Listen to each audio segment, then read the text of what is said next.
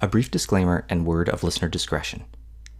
In this episode, our guest, Mark Wilkinson, and I, Adam, discuss some sensitive topics such as bullying, mental health, and suicide. Some listeners may find these topics uncomfortable, distressing, or triggering. Neither Mark nor I are qualified to provide any kind of health or mental health counseling, nor do we do so in this podcast episode. If you or someone you know are or may be experiencing bullying, a mental health crisis, or any other type of violence or abuse, no matter your age, please reach out to a friend, family member, other trusted person, or healthcare provider for support and assistance. You may also be able to call a toll free crisis hotline where you live. Thank you, take good care, and be well. Welcome back to the Thoughts and Found podcast with Adam and Danielle McKenzie. In this show, we talk about the space between what we think and what we discover along the way of all the different things we encounter in life. We're glad to have you with us here again today. And we're also glad to welcome back Dr. Mark Wilkinson, who's back with our fifth episode in our Human Opera series uh, that we are doing. Mark and I have had a wonderful set of conversations so far, covering everything from life philosophy to the performing arts to academics to teaching to exercise to voice health, in which he is an expert, by the way. Mark is a an instructor. He's a teacher. He's an academic. He's an athlete. He's a performer across a variety of various arts. He's just an incredibly insightful human being. And uh, Mark, we are so glad to have you back with us here again today. Thanks for your time. Thank you. Always happy to be here. That's wonderful. That's wonderful. Let's just jump right in here today, Mark. Um, I know you've all you said you're all set to go. You're in some comfy fall clothes. You got your uh, your for our listeners, you got your your comfy hat on. You got your comfy sweatshirt on. Yes, if our listeners are are watching this in video form, they'll see the more comfortable Dr. Mark today in in a comfy shirt and a hat. Because sometimes you just need a comfy shirt and a hat, and by sometimes I mean most of the time. Well, and it's it's the fall season now here in in beautiful Ontario, Canada, and uh, t- temperatures are getting cooler, colors are getting brighter outside. Mhm. The rain's starting to arrive a little more frequently. Absolutely. So I welcome any and all comfy clothes that people need these days. Absolutely. Well, I'm uh, I'm joining you here in my uh, my Buffalo check plaid shirt today too, because it just goes well with the weather today. Perfect. We uh, in our last episode we spent a lot of time talking about uh, the Pareto principle, the 80-20 rule, and how all the different ways you can apply that to your life, to performing, to business, all kinds of different areas. And we finished off talking about um, how we respond to things again in in life, in performance, um, particularly when things you know don't don't go the, the way of the 80-20 rule you know it gets unbalanced. That it's an ideal balance uh, but it, it might not always work out. We're presented with different obstacles and challenges or exciting opportunities fun things. And how do you how do you decide what to do? How do you balance that? Um, it's got a lot of that that conversation has a lot of um, connections to stoicism which you and i have also talked a lot about. Um, you know marcus aurelius famously wrote that uh, you can't control what happens. All you can control is, is how you respond to those things. Mhm. And similarly, um, the famous uh, Holocaust survivor and uh, psychologist and psychotherapist Viktor Frankl, uh, he wrote a lot about um, the fact that he believed there's a space between a stimulus and a response. Mhm. And, and in that space is where we have the power to make a choice. Again, talking about how to respond. And I find these these threads of of common ideas really fascinating. So I think it's great that uh, where we left off last time, you wanted to talk about how we respond to things. Mhm. So let's let's chat about that today. I was thinking about this yesterday. Clearly, I knew I was getting ready for a podcast. And I was thinking about the fact that when it comes to 80 20, I would aspire to offer to myself, to you, and to anyone listening to welcome into our hearts the idea that life is a constant, delicate balance between action and reaction. Mhm. And that when someone, as I like to say, presses my buttons, they're my buttons. Mhm. That's the interesting thing about them is they're my buttons. And depending on the level of comfort, how much you know someone, the experience you've had with them, they're going to be more or less aware of those buttons. Right. And so if your spouse, a close friend, a family member seems to actively be pushing your buttons when they know that they're there, then there's a conversation where it may be a little bit 50 50, where you need to recognize that they're your buttons, but also maybe someone close to you doesn't need to be seemingly so actively pushing your buttons. Mhm. Whereas a barista at a coffee shop that I've never met before has absolutely no idea Mhm. if they're pushing my buttons. Right. And I like the analogy of pushing my buttons. It sounds a little dramatic, but I just mean that it, it's helpful to me to remind myself that they're my buttons. Mhm. And so, with my level of comfort with someone, with how well they know me, if they know that those buttons are there, then there may be a little bit more reciprocity. There may be a little bit more of a 50 50 thing going on there. Mhm. And of course, I was thinking about this as I was about to go into a coffee shop. So it all sort of, it all sort of came together for me. But awesome. it's been really, really helpful for me to remind myself that 80% of the time, and frankly, maybe even 90, 95% of the time, they're my buttons. And when I realized that, this was years ago, I, I, I had this wonderful moment when I was 20 where my life kind of changed, and we can talk about what happened there. Mhm. And it was around that time that I started to realize that things were my buttons. And I cannot tell you, Adam, my life got easier, smoother, more peaceful, more loving. And it was just a really transformative watershed moment for me. It was a real tipping point for me. Mhm. And it doesn't mean that actions don't occur. Right? It doesn't mean Mhm. that we should absolve people of their actions all the time and just say, get over it, because that's also not psychologically helpful, as you know. Mhm. Um, but there are just terrible things that happened. Right? You Mhm. even you mentioned Viktor Frankl, you mentioned the Mhm. Holocaust. Mhm. No one should say, "Oh, well, the Jews should have checked their reaction." No, Mhm. Hitler was horrible, right? That Mhm. action was awful. atrocious. Yeah, it was just atrocious. It was it was one of the worst things we've ever witnessed in the history of the world. And so that balance of action and reaction has to be taken into consideration. And I find that we have moved through, you know, the industrialized world. At different times, we have highlighted reaction, and at different times, we have highlighted action. And in fact, coming out of World War II, when it was all about the actions of a horrible, horrible atro- atrocity, right? Mhm.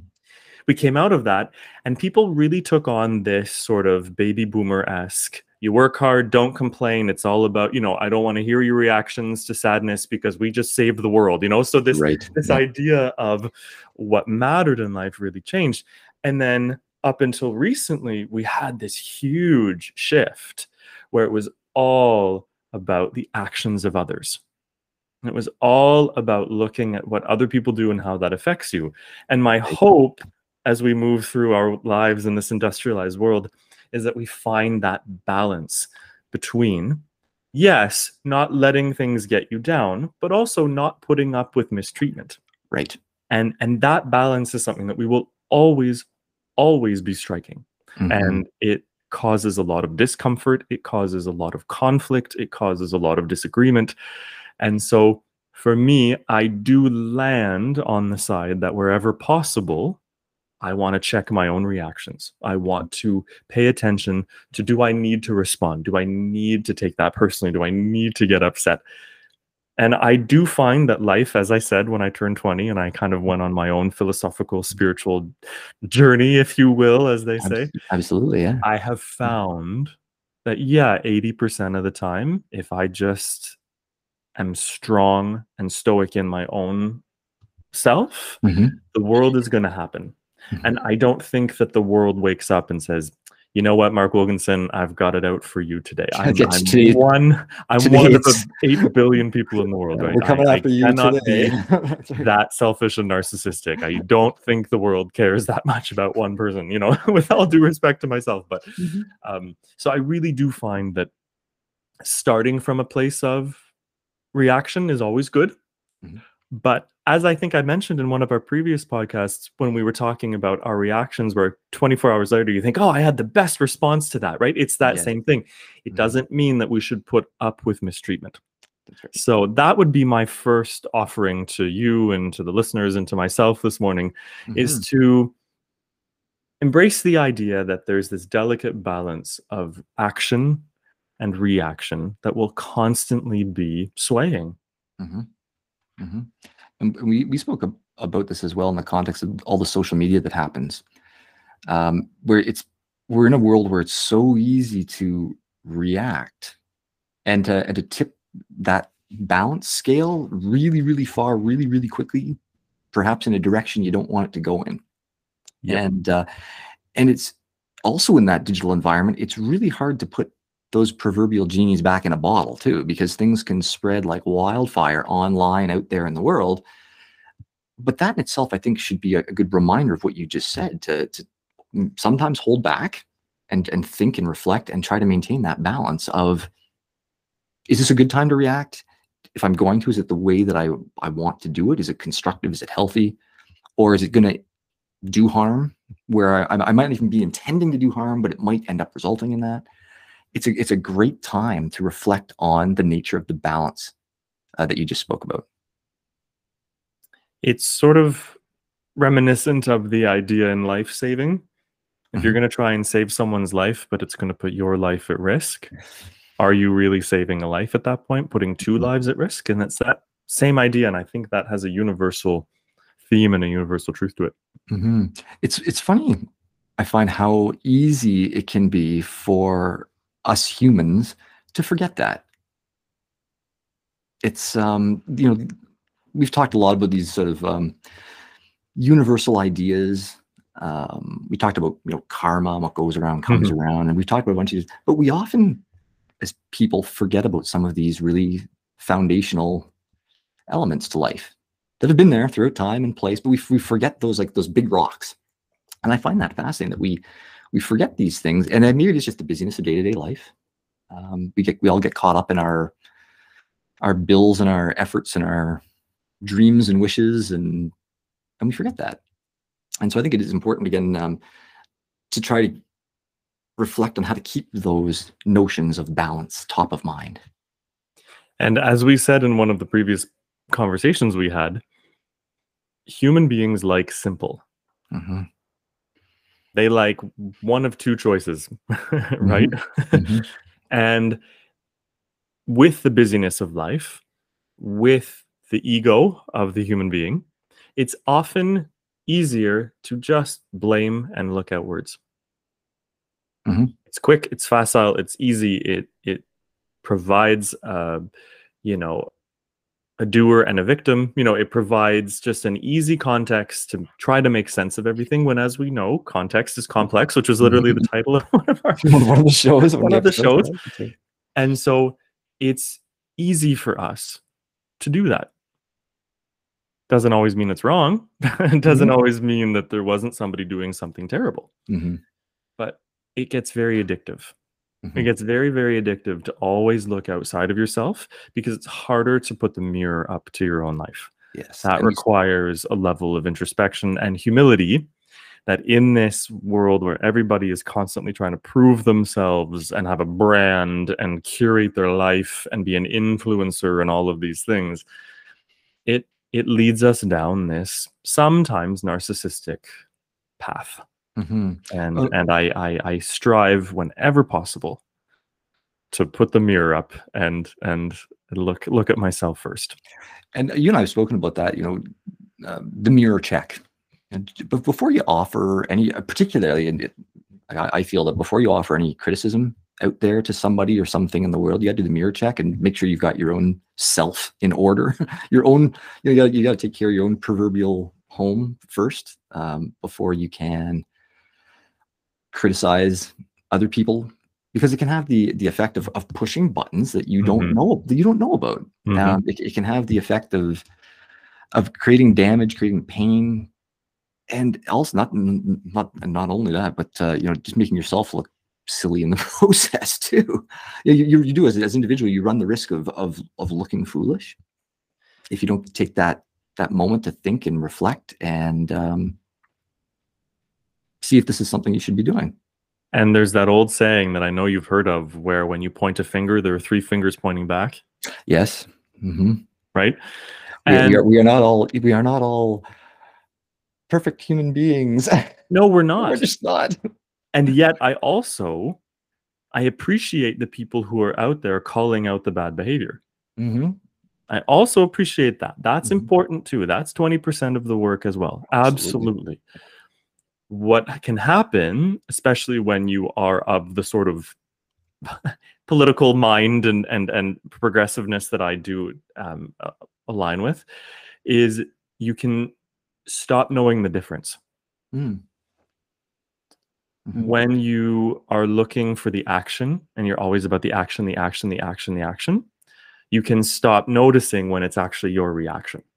And so for me, this is about this is about both. This is about saying that 80% of it for me is the reaction, but I don't want to absolve the atrocities. I don't want to Mhm. absolve the bad actors of their behavior. And I Mhm. think that I think that's really important because speaking of a Mhm. quick reaction, I know there are people who could listen to this and say, "Oh, so you're saying that it's just all about my reaction?" Not necessarily. No, no. Not necessarily at all.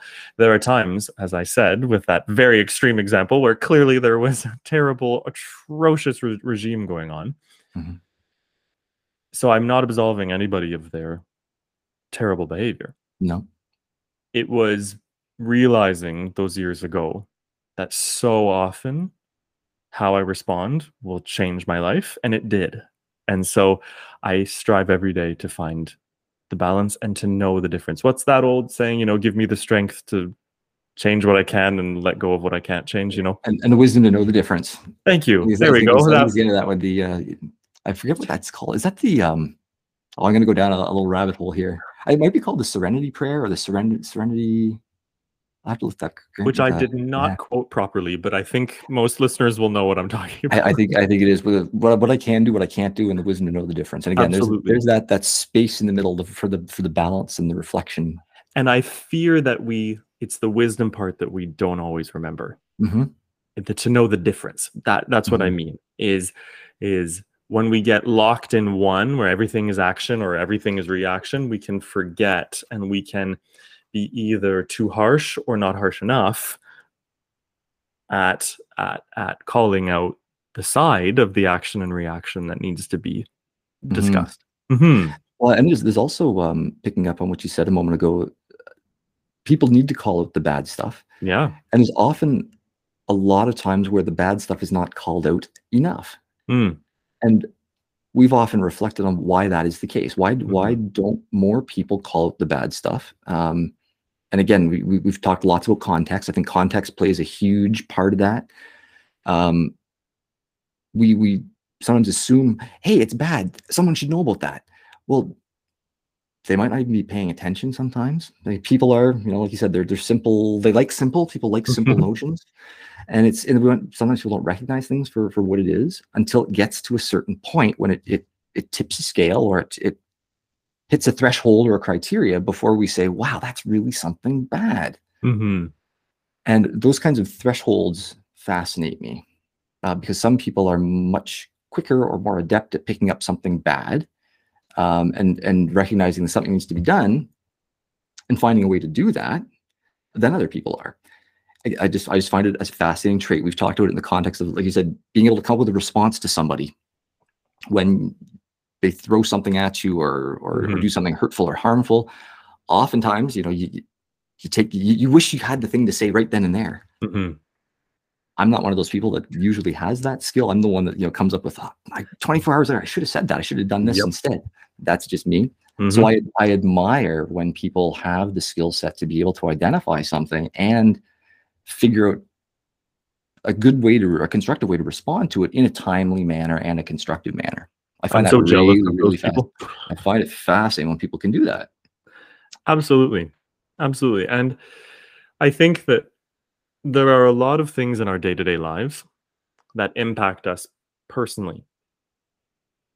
And when we call those out, you, you mentioned earlier why some of the bad stuff isn't called out. I think it's because we can only sort of live our own life one step at a time, one foot in front of the other. And sometimes the things that are bad in our individual lives don't necessarily equate to what's bad at the larger structural level. Just it's a degree of scale there that uh, sometimes it's easier to see the, the, the really big bad stuff than it is Yeah. to see the the smaller, not so large bad stuff, but it might be happening all around you. and that's the thing and i i have noticed on social media when i can bring myself to open social media up um, is is that a lot of the legitimately little bad things get blown up into these big big bad stories while there are still people who don't have clean drinking water Yeah. you know what i mean Exactly. Yeah, we did speak about that. Yeah. it's not that everything has to be comparative. It doesn't mean that your struggle isn't real. Of course, what happened to you is terrible. And I hope that that doesn't happen to you again. Mhm. But I think that sometimes our own individual struggles get highlighted so much as these massive, massive things that that's what takes us away from those more affecting and more broad sweeping bad things that are going on that to me yes admittedly are a little bit more the priority than my one interaction with a you know barista having a bad day. And we love to post a thread about how some you know a thread on twitter about how someone was mean to us at a coffee shop. And i get okay all right. I'm sorry they were mean to you. It, not cool to be mean. We've all been mean to each other. Mhm.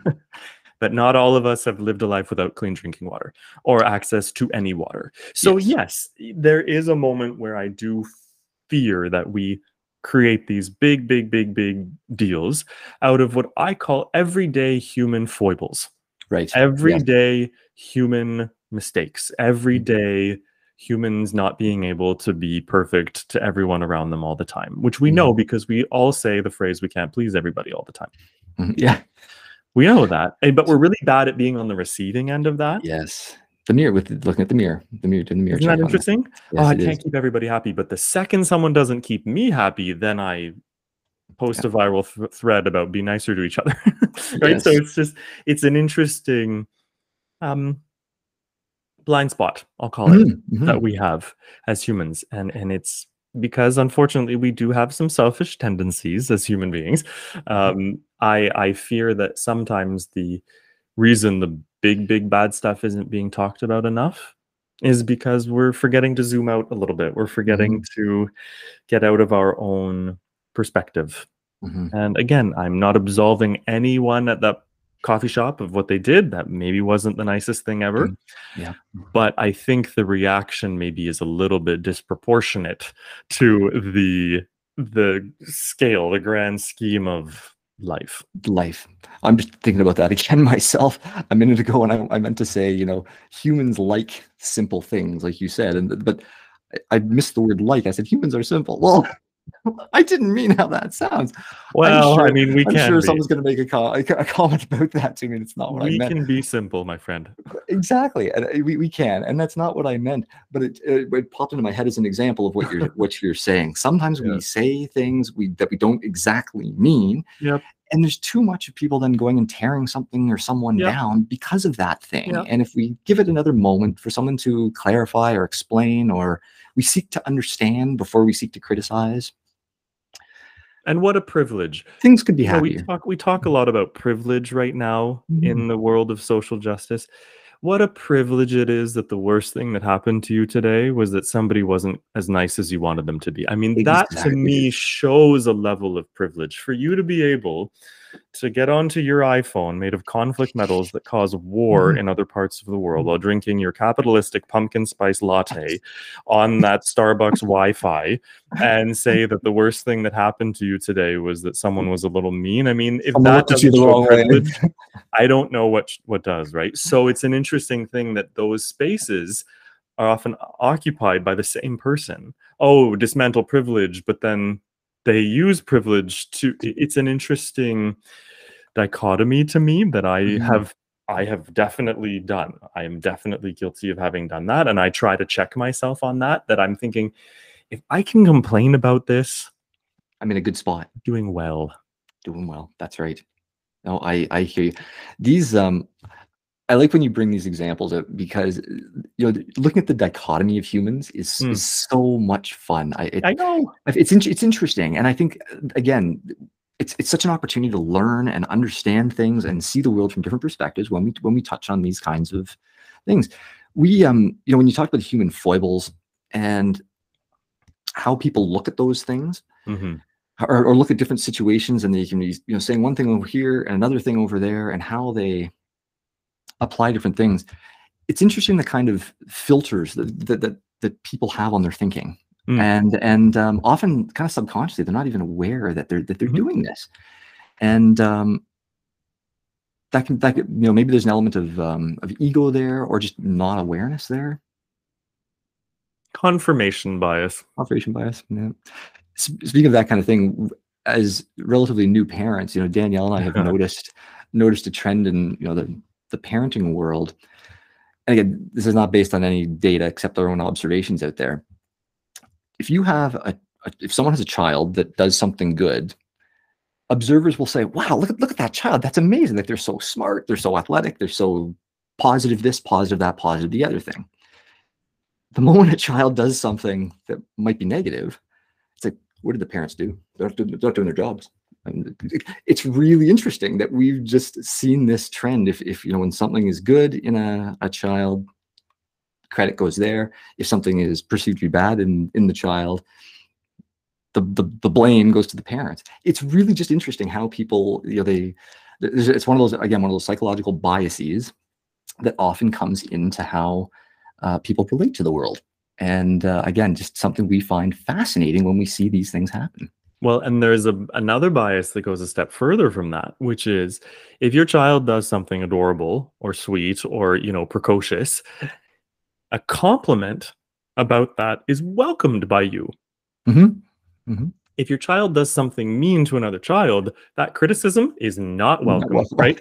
right It's, so we're biased about our children in that sense too yes. is that and and for any artists who are listening to this today i'm constantly god love us kind of calling us forward a little bit as artists because when critics say something bad oh they're not singers they're not actors they don't know what they're talking about but then when they say something nice we will plaster that on our websites we will plaster that on our biographies Mhm. on our review page you know so all of a sudden these critics who don't know what they're talking about when they say something nice oh well you know mark wilkinson has been praised by critics for having a warm rich baritone blah, blah. Uh, all of a sudden i love the critics right so right. we Well, well are- they're not a critic anymore. They're now a, a, a supporter. uh, they're a fan, fan. they're a fan they know what they're talking about if they like my acting and my singing voice man They're- they know they're what they're talking about right. but if they don't they're idiots they don't know what they're talking about right so there's we're very biased we are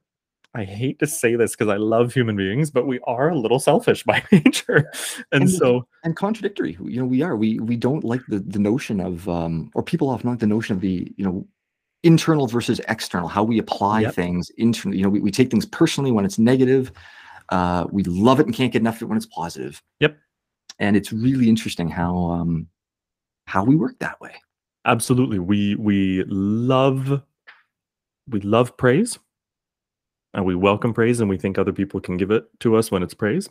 Mhm. but when it's criticism we say you don't know me you're not you know and we we get very defensive. It's a very interesting dichotomy and i think uh, children uh, you know when they're our children they they show us that notion because we love when a child gets a certificate but if you know we hear that our child was being bad oh well were the other kids you know we come up with some sort of Rationalization for uh, for rationalization so yeah. alternative alternative explanation and we um Yeah.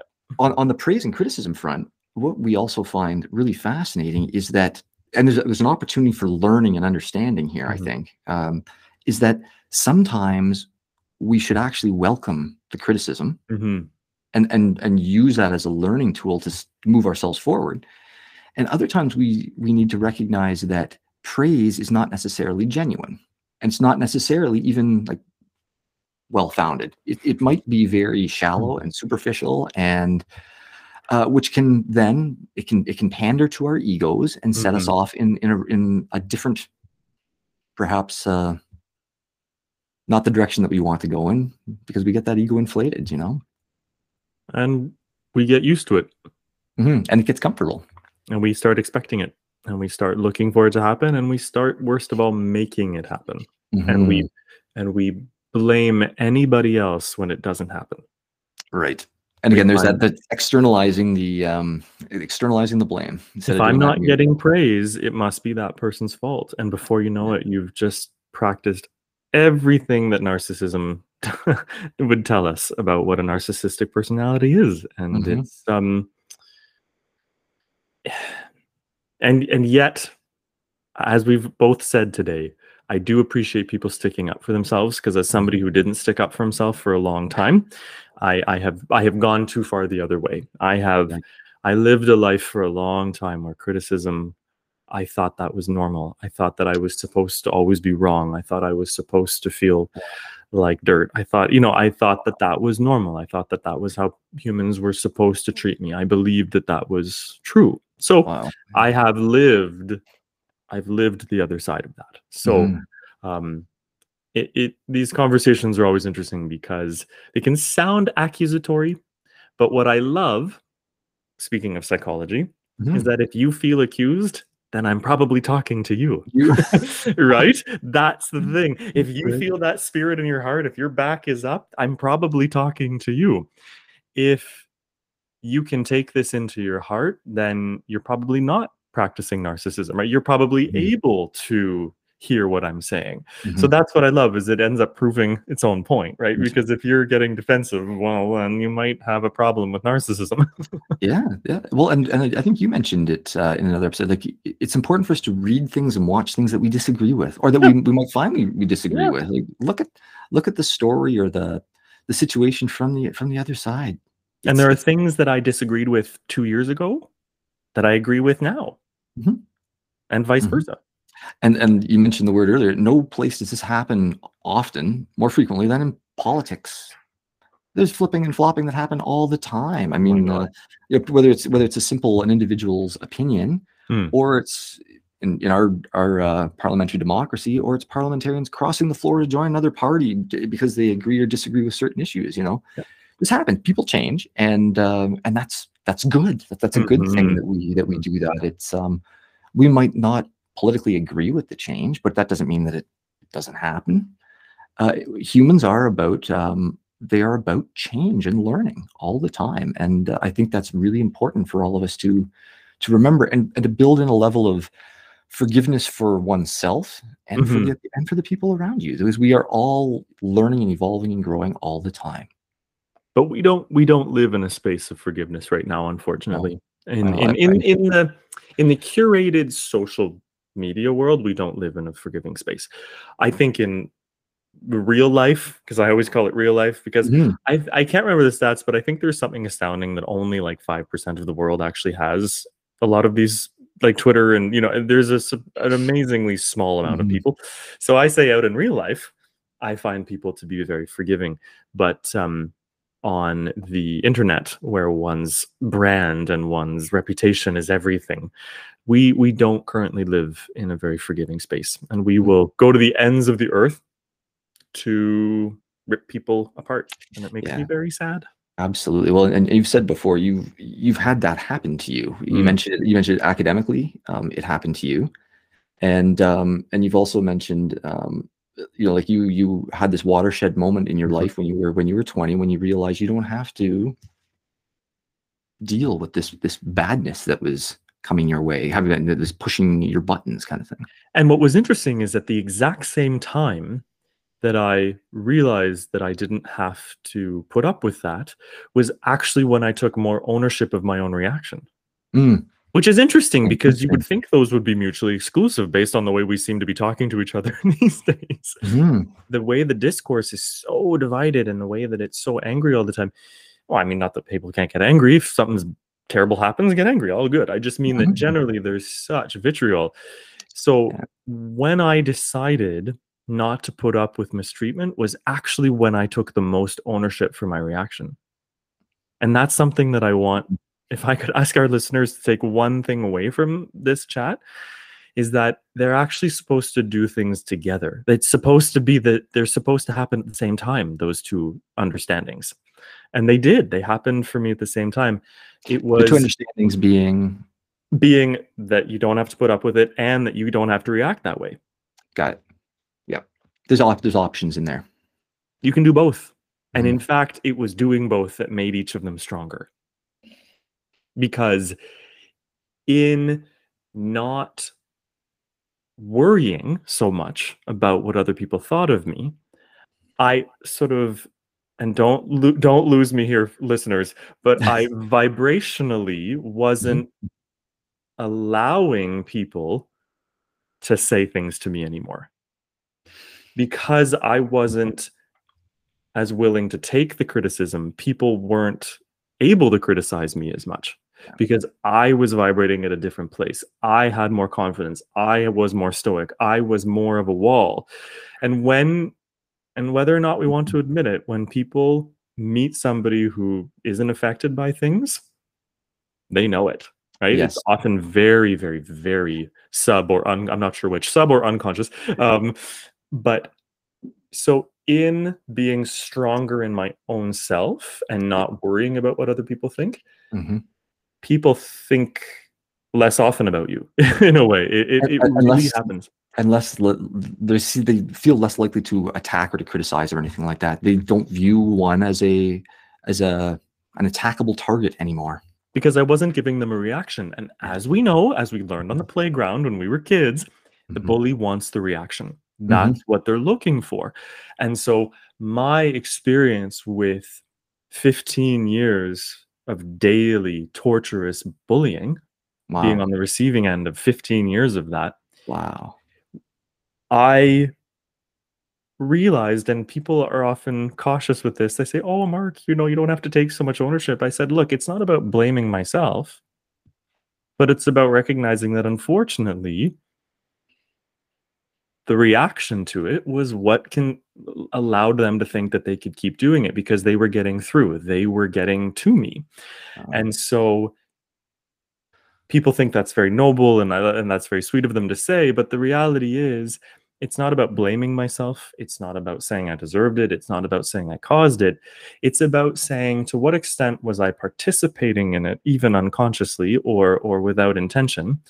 And so when i turned 20 and i made a huge shift in my life like i left a university that wasn't good for me. I moved cities you know i i Wow. changed singing teachers you know it was a mm-hmm. whole it was a whole thing. Wow. Yeah. when I took ownership of my life, people couldn't poke me anymore. Or that, you know, people still try to poke, but I wasn't as um I was more impervious to it, let's say that. Mhm. So it was a huge shift. It doesn't mean that those 15 years weren't absolute torture for me, which they were, and it was a horrible, horrible thing to experience. But it was about I can only live with myself. I Mhm. have to move forward. I have to go on.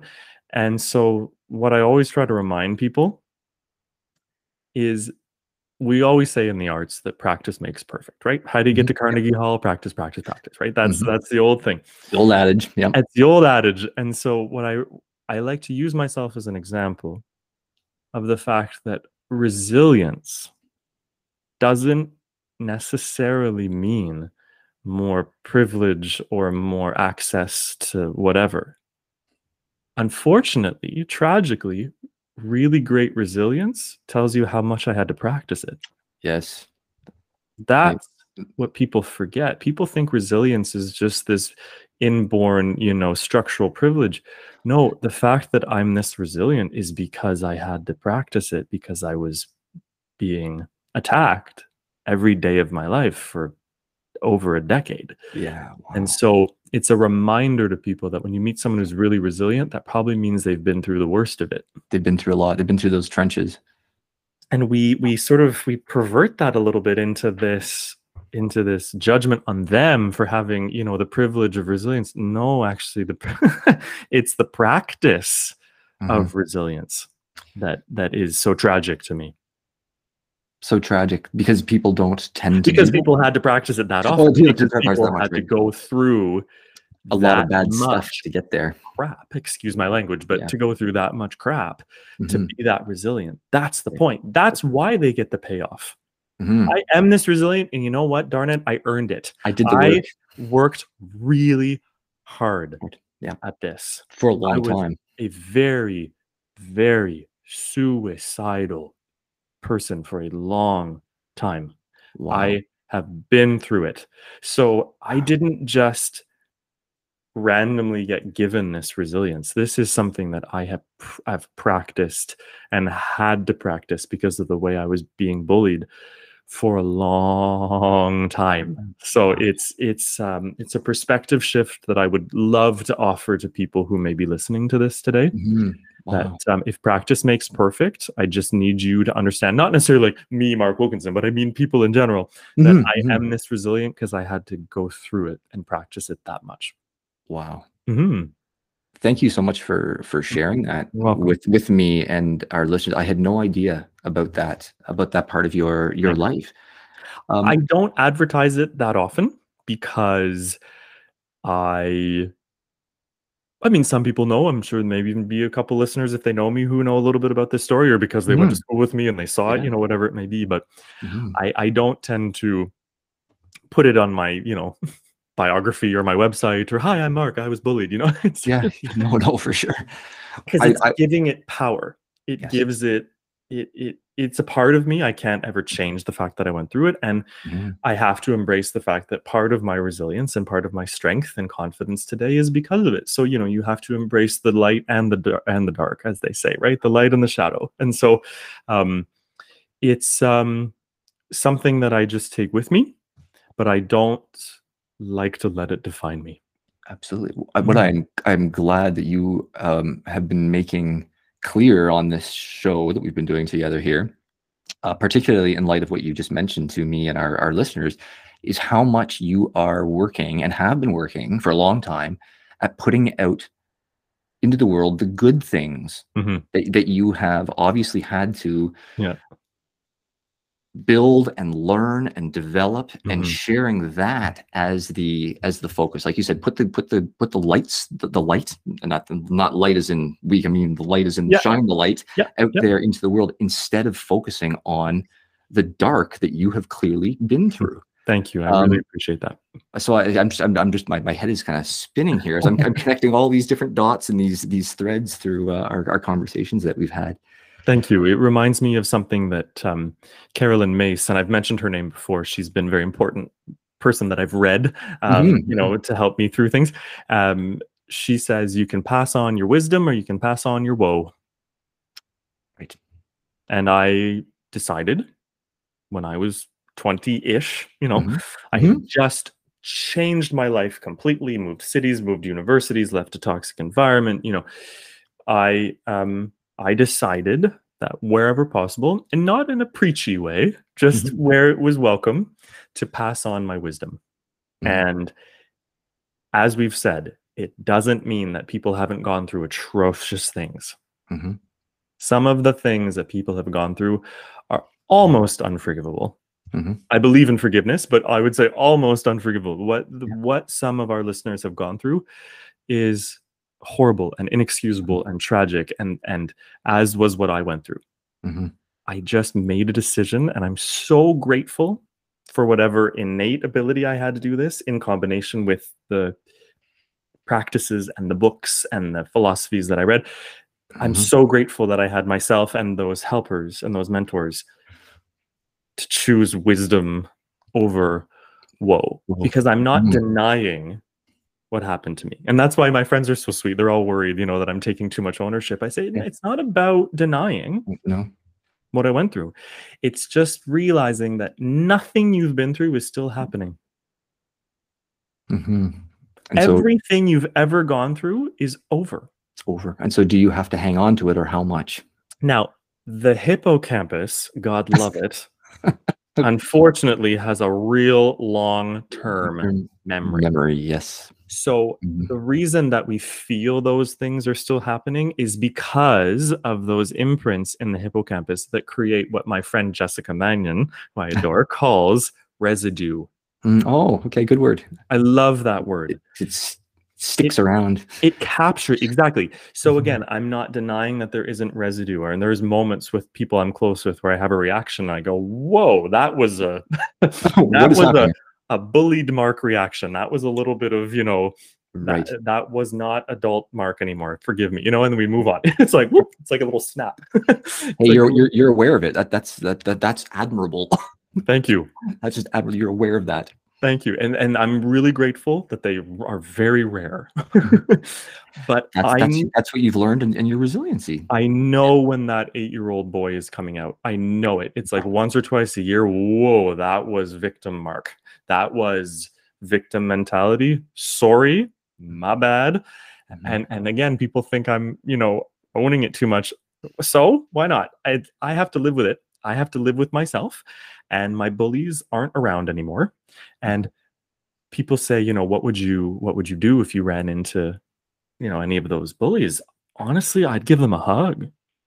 Oh, I hope they're I hope they're better. They're I hope that they're in a better place because anybody who's in a space where they had to put me down in order to build themselves up, you have to be in a really bad bad space. place. If that is your perspective on the world is building yourself by tearing other people down, they had to be going through something. Even worse, yeah. No, Possibly. even worse. Or a little worse, a little better. It doesn't it doesn't matter. Mhm. But They weren't in a good place, is what I. Think. They um, clearly weren't in a good place if they thought it was a good idea to tear Mhm. someone else down Yeah. to to get their own sense of self-worth so harboring anything towards them it's like drinking poison to kill your enemy you're only hurting yourself Self, right? right, and so yeah. you know um one of my one of my other heroes you know i think we're talking a lot today about mentors this is great this is Mhm. wonderful with sort of the people that i've i'm grateful to Yeah. was uh, a gentleman named Medgar Evers. And he- yeah, his name always sort of sounds slightly familiar to people. Hmm. Uh, he was um, a leader in the civil rights movement in the south of the U.S. in the 50s and 60s. wasn't qu- didn't become quite as well known as Dr. Martin Luther King Jr. But Medgar Evers said, "When you hate, the only person that suffers is you, because most of the people you hate don't know, and the rest don't care." I think I have heard that somewhere And- before. That sounds familiar. they made a wonderful movie about his life with Whoopi Goldberg and Alec Baldwin called The Ghosts of Mississippi. I highly recommend it just because he's a figure that I want more people to know about. You know, he's a he's a historical figure that um, in the in the time of Dr. King being sort of the figurehead and Malcolm X being one of the other figureheads of that movement, he was this other figurehead who was a little bit lesser known, to know that he went through what he went through and he still didn't hate people was so inspiring to me as and I Mhm. and I came to know him as a child. Like I learned about Wow, him when I was a child I have lovely progressive parents I'm very lucky That's, that's fantastic. That's great. very very open-minded sort of original anti-racist parents you know very sort of uh, anyway That is um, wonderful. That is really, really great. I'm I- a that lucky is- guy. Uh, super. so that to me, I thought, wow, if he can go through what he and his community went through at that time with that level of violence, Mhm, I can learn not to hate people. Mhm. Not that I had learned to hate people. I don't mean to say that, but I just No. mean I had, I, I, I knew that I was going to be able to, to, to hopefully practice even a smidgen of what he was able to Mhm. do because that was so inspiring to me. So he and other people that I read and Stoicism and other philosophies were really, really Influential for you important. But I also try to give myself the credit to know that I also had to have the innate ability to Mhm. hear that and to take that Yes. in. And that's one of the few things that I would say I'm proud of myself for because Mhm. I I I um pride because pride can be a tricky emotion, but um Mhm. I'm proud of the fact that I don't hate the world and I'm mad at no one. I I I, I, I don't need to hate people and I'm proud of myself that I decided as somebody who was on the receiving end of so much hatred to love instead and that's what i i just made the choice to do through support and through innate Yeah. whatever you know it was a it was a journey my Journey, friend let me tell you it There's was not nothing. There's nothing wrong with giving yourself or giving oneself credit thanks where it is due. Thanks. especially when you've gone through the trenches, especially when, when you've been faced with the um, your own your own series of atrocities in in life. Mhm. You know, to recognize, you know, uh, what you needed to learn, what you needed to do, what steps you had to take, how to overcome, and then to and then to do it. Like that, that's a huge that's that's a, that's a huge undertaking to, to do that. I don't think that's any small feat, and I don't think anybody. You know, I'm, I'm I'm saying this to you, my friend. I'm saying this to other people who are, have gone through uh, similar or other different experiences. I don't, I don't think it's a bad thing to not give yourself some credit because that's that's underselling the efforts you're putting into improving your life and for the lives of people around you. Thank you. Cool. I wish more people actually gave themselves proper due credit where it was due. I. I think that would be helpful and healthy for people to do. Thank you. I'm very proud of myself for it. Mhm. I'm I'm humbled and proud at the same time that people say, "Oh, Mark, one of the happiest humans I've ever met." Because to to know that I'm still a glass half full, optimistic, happy, my little, you know, 2-year-old self is still in there is is really the greatest accomplishment of my life. The doctorates and the performing, well, uh, like whatever. You know, like that's all that should all be a reflection Right. that the success, quote unquote, air quotes, of whatever success I've achieved in life or may achieve in future should only ever be a manifestation or a reflection of that inner work. Not And not the determining factors of no, I hope Mhm. that I hope that I've achieved those things because I am a good colleague and I'm nice and I'm on time and you know because I practice the things that are what integrity is about, which is not clarifying your existence in order to get what you want, which we are just rampant with these days. I will not clarify my existence in order to get what I want. I will get what I deserve by putting in the work. That's Mhm. how I like to say it. If you Mhm. have to clarify to get what you want, you have no idea what you deserve. you have absolutely no idea what you deserve. So I hope to earn what I deserve because I worked hard and because I showed up as my best self. So the fact that people think of me as a positive, happy, gentle soul is probably the most important accomplishment that I'll ever achieve. that must be incredibly rewarding for you. It is, and I needed that. I needed Yeah. that win after all those years. I bet. What so? What can I just ask? What time was this? Like, was this during your your young and teenage years that this was this was going on? Like the the the high school experience and the I'm I'm sorry to say to you and the listeners that it was kindergarten to second year university. wow. Yeah, it was a long time. And was this because you were a strong athlete who you know worked hard in the arts and did all the things that you did growing up? Maybe. I um you know, it's funny.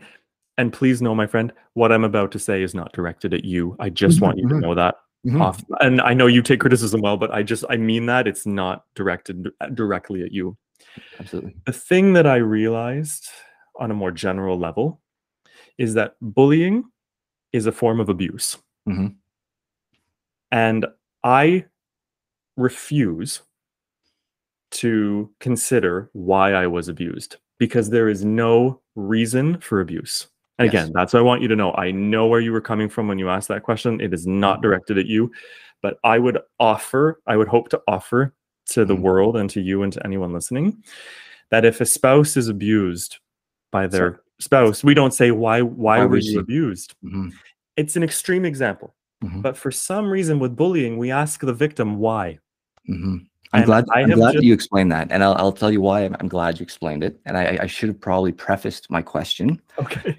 Because my wife actually did her thesis on university at university um, on bullying in interpersonal relationships. Oh, So I'm coming. I'm coming to this notion with um, a, a- some some familiarity, and I'm so glad that you explained that the way that you did thanks. because there are these different cases in the world where, and you mentioned it before, victim blaming. Yep. We we we do this as people. Yep. And it's it's and and we do it in we don't even do it consistently, No, exactly. which which is is shocking. Like like you said, I'm glad you drew that example of that. In certain cases, we'll say that's absolutely unacceptable. Yeah. In another case, we'll say, oh, there must be something wrong going on here. Yeah. That was the, the, the situation I was trying to draw with um, what we've experienced as parents. In certain cases, Right. people say one thing. In another case, they say, got to be the fault over here. Yep. So so thank. Perhaps it was it was unfair to me to me to have offered somewhat of a leading question, but thank you for answering it the way that you did because I Thanks. think that's a key point Mm. um, that is so important to drive out to people in the world. Uh, particular, and, and the other aspect is I think when there's an age component, Mm. we, we often look at um, Yes. if it starts as, as with children, ah, it's just schoolyard bullying. It's Yes. not. It's not. That is an early form of inappropriate behavior that's happening among children. And, and it- people talk about generational trauma. And I'm like, yeah, what do you think it is to be bullied when you're four? It starts early, and we have to recognize it and stop it early. Mhm.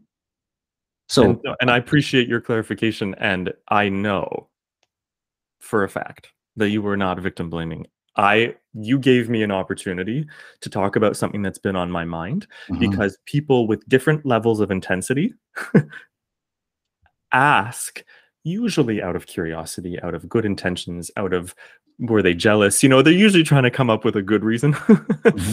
But for me there's no reason Mhm. to be abused. And so i have just decided in a positive light filled i love you and everybody on this call the same i have lovingly refused to consider because also speaking of drinking poison i don't want to consider what was wrong with me because there was nothing no. wrong there's with nothing me. wrong. There's nothing wrong with you. That's right. And there's And- nothing wrong with Adam, and there's nothing wrong with Danielle, and there's nothing wrong with Aria. There's nothing wrong with any of us. Now, that doesn't mean we aren't, you know, able to receive critique. There are all Mhm. things that we could improve. There are all things that we could, but there is no level of wrong with any of us that should ever lead to 15, 16 years No. of of abuse. So I so I I love you so much for letting me speak about this, and I, I Mhm. hope you know that I'm I'm talking generally.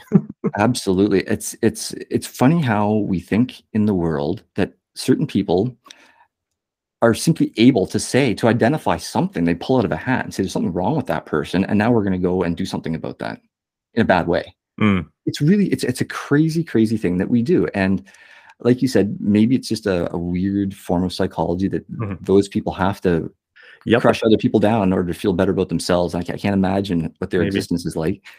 Uh, but it is it is truly horrible to do, and it it's it's all it's it's awful that it starts with children or can start with children. It's awful that these types of behaviors do carry right through life. Yeah. It's horrible. It's horrible that even adults behave you know behave this way, and and they do all the time. And um, um, I think we really need to recast how we look at these things based on the behavior of the person that is doing the thing, not the not not the person to whom it's happening. And there's a reason that child psychology is such a massive field of psychology because so much of our, well, nature and nurture, but particularly nurture, are imprinted from such a young age. And so I try to give adults the benefit of the doubt that there are moments when adults are actually living out something that's been imprinted in that hippocampus since they were very young. Young, yeah. And does it excuse everything? No. Does it make it easier to receive when you're on the receiving end? No. It's still hard, as I said, when that person at the coffee shop was mean to you. Yeah, it's still hard. It's not fun. Mhm, mhm. It's not fun. But I have the empathy, literal empathy, having gone through this, because I manifested some really negative things when I was a teenager too, because of what I had Mhm. been going through. Don't get me wrong. I'm not Mhm. here to sound like an angel. Mhm, mhm. I am. I no one is. We've all made mistakes, right? But um, I I do have the empathy to know that a lot of times it's not about me when people when someone does something. I unfortunately am in the crosshairs, which isn't fun, but it's very rarely about me.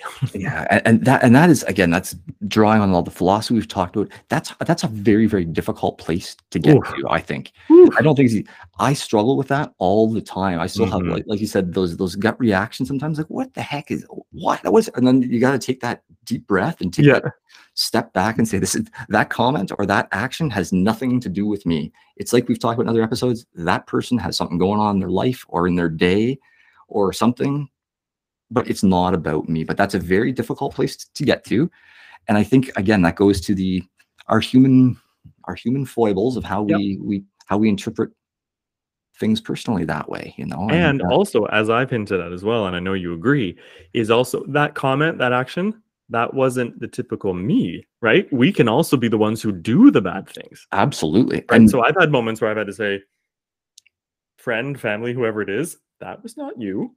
That was me. Sorry That is- about so that. sometimes it is about me, and that's what we're really bad at acknowledging, right? We're always we're not always good at saying that reaction was a me reaction. that was that was a me thing. That was not a you thing, and that's the balance of action and reaction that we started this entire conversation with. Yes. And that, as intense and tragic as those 15, 16 years were, taught me a lot about that. And so when people ask me, you you don't have a psychology degree or you don't you have all this it's called life man it's Life. called the degree of life the hard the hard Uh, knocks of life and, and pushing them PhD aside. in life Yeah, absolutely. so it's um it's it's been interesting for me to experience it to perpetrate it and to witness it Mhm, all mhm. three of those things happen in my life.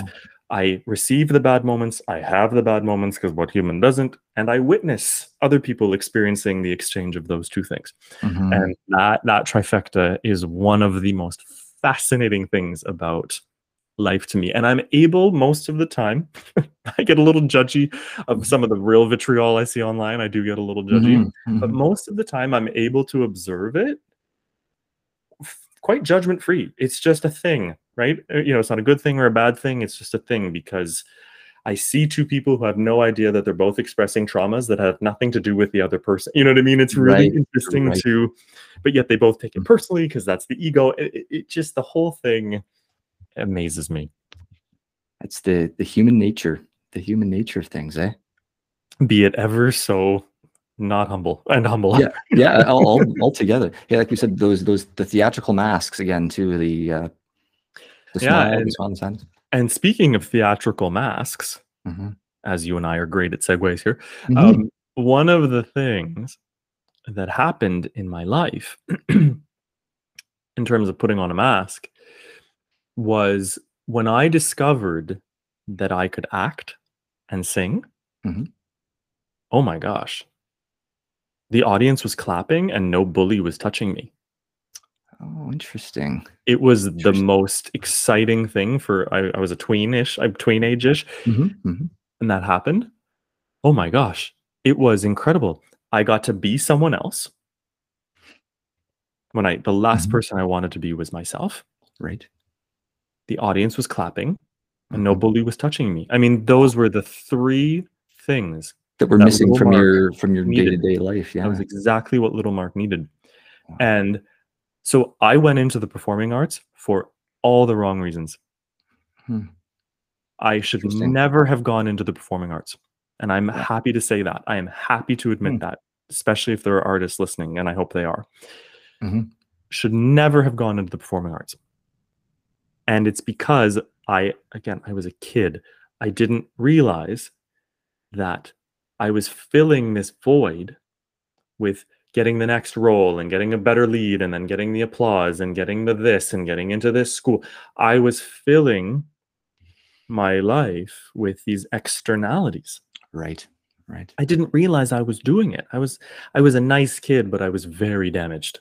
I was a very nice very damaged kid and that came across as mean sometimes because I needed that role and I needed to be the you know you you get used to the marquee and the lights and the applause. And you've talked about that. You've talked about that previously too. And so as I always say in the words of Dr. Johnetta B. Cole, one of my other heroes, I ask nothing of you that I haven't asked of myself. Myself. so when I say that, I say that from a place of been there Right. because I thought this is the greatest thing ever. I was so safe on stage. Didn't have to be me. Audience was clapping. No bully. It was it was great. And so I did the thing. I started acting in plays professionally. I was singing opera. I was singing concerts. I was getting the degrees. I was studying with teachers, awards. And then I was about to turn 25 and I went, What? What?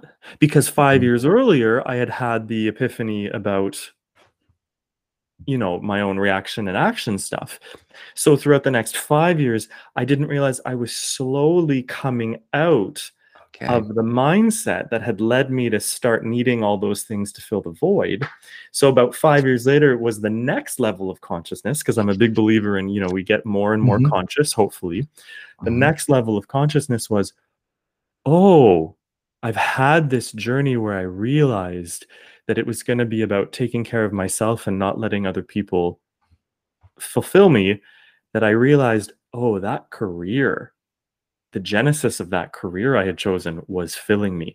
And after, through those five years, as I was getting so good in myself, I realized I didn't need or want to perform anymore. Oh, wonder why? Because it wasn't ever going to fill who I was. Mm-hmm. So I had this massive realization oh,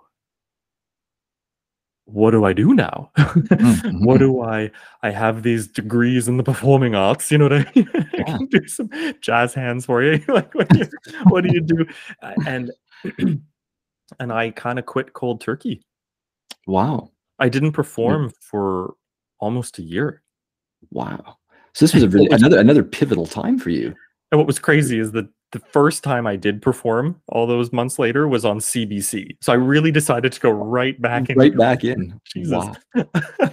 so I I stopped. I moved back to Ottawa. I got a regular job. I worked for the government. I Mhm. started practicing yoga. I traveled. You know, I just I needed anything but the performing arts because I didn't realize the extent to which I had lost myself in the persona, in the career, in the brand, in the Mhm. becoming an actor and becoming a singer and fame and blah blah blah, all that stuff. So it was fantastic. It was wonderful. I didn't have to please anyone else. I didn't have to prove myself. I wasn't worthy. You know, I- my worth wasn't defined by how beautiful my voice was or my ability to be a another person. It was just me. Mhm. And it was the Mm. next step. It was that the next step after what happened when I was about 20 and I came to that first realization of really living the what is it just to be you Mhm. and just to be with yourself. And it was um it's amazing. It, it- it's it's oddly linear and it's oddly non-linear. You know, it's it's it's both at the same time and it was so so important to me because it helped all of the bullying make sense Mhm. as much as bullying can make sense it, Yeah, it- it sure. I know made what you mean. sense of, not the bullying it made sense of the manifestations of the bullying that's really what i mean to say Mhm. it, it it made sense why i behaved the way i did why i chose the career i did you know what all of these things oh they're them that they they're them that Mhm. got Mhm. it and um so now my life has been about how do i take the education i did get and do have and do it in a healthy way? How Right. can i can i healthily perform? Can i become someone else without losing myself? Can i Mhm. can i put myself out there? And because you know man the acting world and singing world they're tough. Headshots and auditions and judgments and external you know how pretty you are. And it's it's as the me too movement showed us i mean it's it's tough to be a singing actor it's it's Mhm. hard and so Mhm. i've spent the last several years of my life uh, well i guess 10 years because i'm 35 now um, the last 10 years figuring out how to build this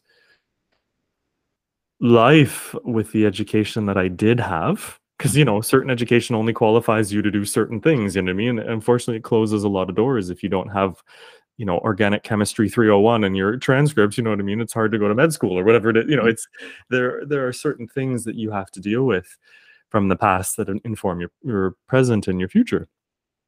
And so, my goal has always been to get back to my four year old self Mm.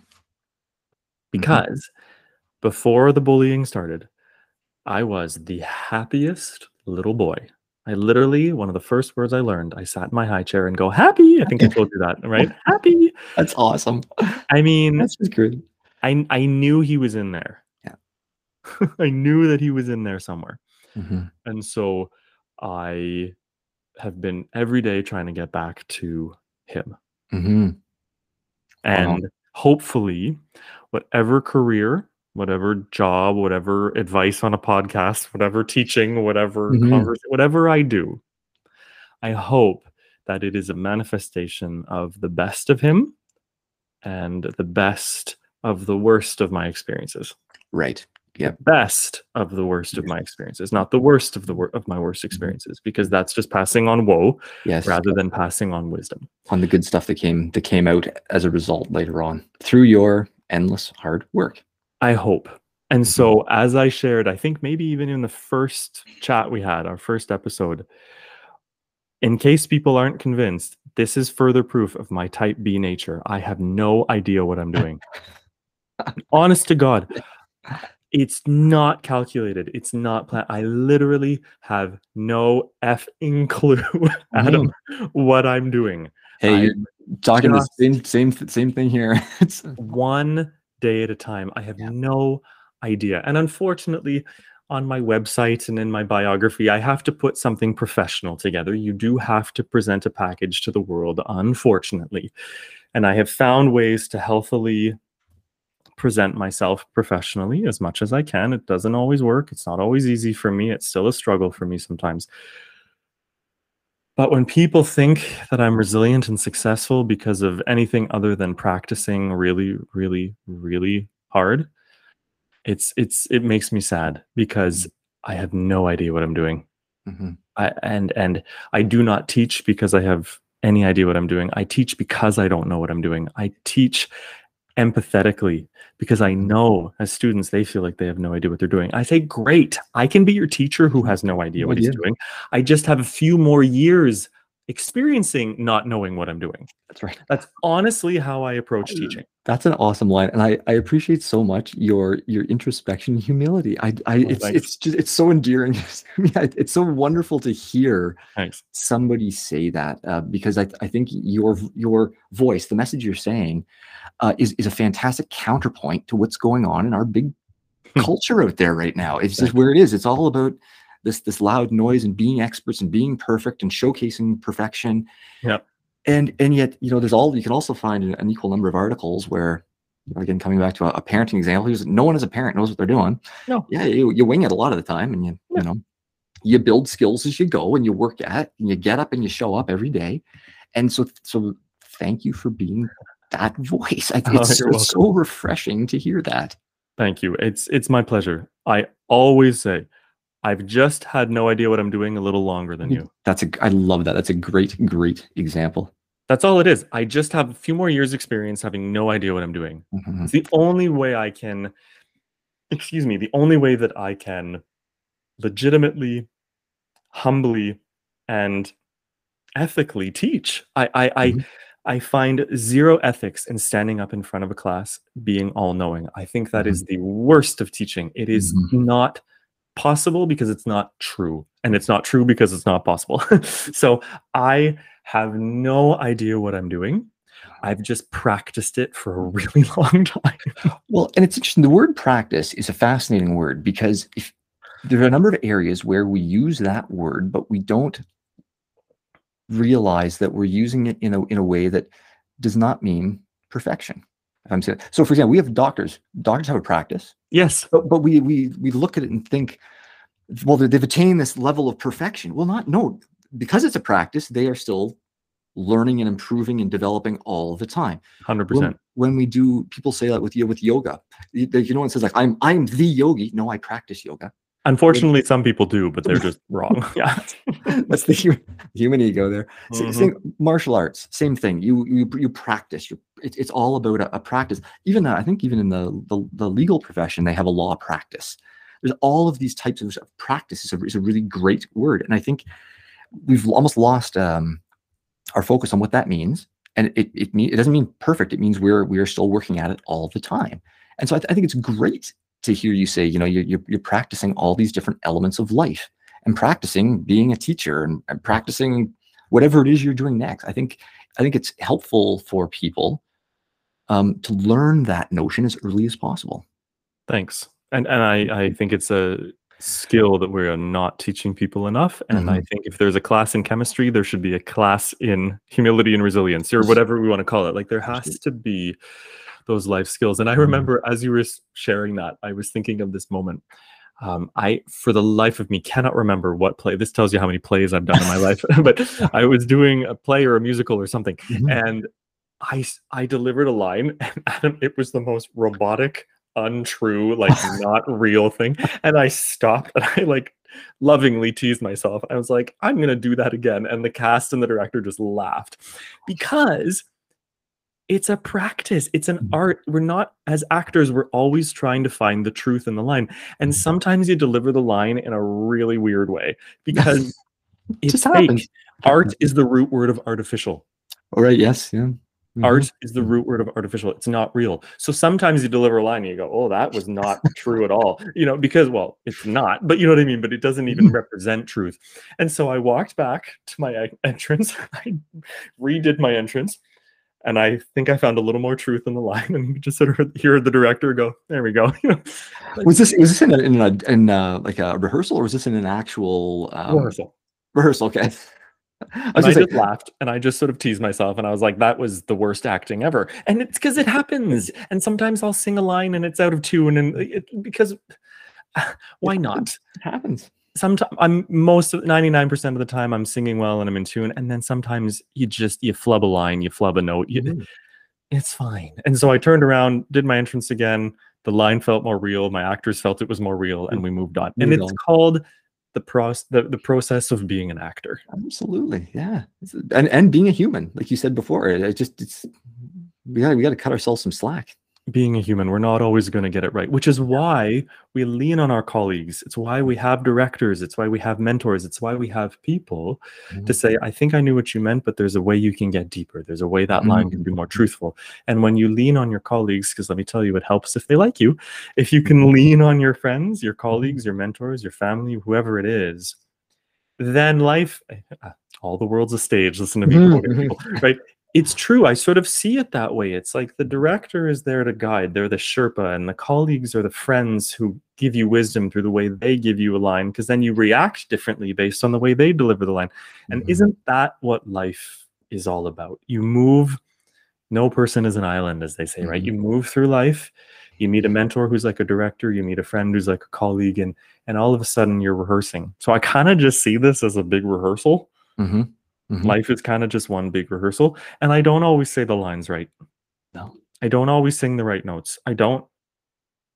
Yeah. I'm not a perfect singer. I'm not a perfect actor because I'm not a perfect human.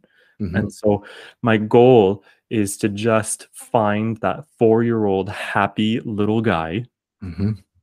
and take him to rehearsal with me That's awesome. every day. Just try to take him to rehearsal. And doesn't mean I haven't said sorry. I've had to say sorry. I've mucked up a few times. Who hasn't said sorry? If you are married, you have had say, say sorry. so- if you if you are a parent you've said sorry. If you're a friend you've said sorry. If you're a family member you've said sorry right? We've all said sorry. Sorry. and my american friends listening to this are laughing at the way i say sorry. Um Oh, sorry. Sorry americans. Sorry. It's the Canadian- um, but my canadian accent what can i say? Um it's actually a very powerful, powerful word, and people people don't realize how powerful that word actually is, particularly when you actually mean it. Mm. And, and this is also um, an area where, again, you and I, I'm sure we can go, we can keep talking about this for for hours here. as we could the the people also do they do work on and you used this this analogy earlier in, in today's talk about you know the vibration level of of, of humans Mhm. Mhm. There's a fantastic book a fiction book about that by the way called the celestine prophecy which I actually talked Yes. about vibration i think it's james redfield I, I believe who wrote that he talked about you know people move hopefully upwards but they move around in between these different vibration levels as he called them and that's how we meet really good friends or we Mhm. find someone we fall in love with that person or or whatever it happens to be there's also an element of knowing i think when people are being truthful and honest and and you talked about this in terms of voice health and being able to perceive some of those things Mhm. that are going on with a person Mhm. i think the same is true with things like apologies Mhm. I think there's something uh, there's, there's there's as I'm sure you know there are very fake apologies in the world. There are very sincere, heartfelt apologies in the world, and um, usually when people are serious and want to make a heartfelt apology, you will see, there will be an accompanying behavioral change Mm. that that often goes along there. Oftentimes when it's fluff, everybody just carries on. I said I'm sorry. What more do you want? Well, all right. Have a good day. You have a good one have a good one. You, you- you obviously are not serious and, and aren't serious about changing or or having a meaningful impact on that person. So I think the the element of an apology is, is a hugely powerful thing. and I think it's it's one of those areas in life that we can detect it um, through these like these unspoken vib- vibrations in, in the Mhm. world. It's really interesting how people can pick up on that. And if I could add even more nuance to that, Mhm. Please. the other thing that can be dangerous about apologies is spending your life waiting for them. Um, mhm, mhm. Expecting one word, and there will never be anything. Because I think what people are expecting me to say, remember when I asked earlier, when they say, What would you do if you saw one of your bullies? Mm, yes. Mhm, I'm actually not expecting an apology. mhm. I find it incredibly narcissistic and selfish to demand apologies. Mhm. If it's it's like letting them live rent free in my brain. I like that expression. You've used that before. Yeah. They they've hopefully moved on. I hope they've grown. I hope they're healthier, happier, more peaceful. Yes, they quote unquote hurt me. Sure. Yes. Whatever. They were hurting at some level too. And demanding apologies is something I cannot do. I'm just one guy. Yeah. And if we can't keep everybody happy, and I've already said this today, I have to recognize that I'm one of the people that people can't keep happy. We're really bad at being on the receiving end of that. Yes. Yeah. And so, if not everybody was able to keep me happy, who am I? I'm Mark Wilkinson from Kingston, Ontario. Am I the Lord and Mighty Master and King of the world? No, I'm I'm a guy. Mhm. And sometimes you get in the crosshairs of other people's lives. And if some of them, if if if a bully wanted to offer me an apology, again, I would- I would have already hugged them, but I, I would hug longer. I'd I'd hug them longer and say, "Cool, thanks, man," or whatever. It it's a beautiful thing and a humbling experience for a human being to apologize Mhm. But I'm just one dude from Kingston, Ontario. Like I'm not. It's like I, living your life expecting apologies is gonna kill you, man. It will kill It's- you. It's just it's it's such a terrible way to live. So I think, and it shocks people a little bit. They're just they they they're constantly trying to find where I'm cynical. I'm like I'm not. I just I it's it's not worth it to me to wait for an apology, to drink poison, to be Mhm. upset, to be like I have to live my life. And there's enough enough strife and stress in my in the world's life as it is, let alone for Mhm. something that happened 10, 20, whatever years ago. So no, I don't expect an apology. I don't even think I need one because that has to be from me. I have to forgive for me. I have to start so that I'm not um living a toxic life and constantly Mhm. blaming something that's not happening to me anymore because it's not happening to me anymore. I decide how much the residue affects me. And so I it wasn't a but but more an and to what you said. A real apology is a beautiful beautiful thing and we've all experienced the real ones and man they feel great. And I hope I've given them I Mhm. because I, I want to give real apologies if some if- especially someone close to me if I've if I've hurt them in some way. Gosh I want to I want to say sorry. That's never my intention nor is it yours nor is it Danielle's or anyone's right? It's, Mhm, it's mhm. never our intention. But that expectation is my my friends my listeners whoever's on this call it's gonna kill you. Yeah. that expectation and that waiting it's never gonna come. You're gonna be waiting to your grave And it might even be very, if it did happen as a result of the expectation of the demand, it's it's likely, in my opinion, to be very fake and and Yes. and not genuine to begin with.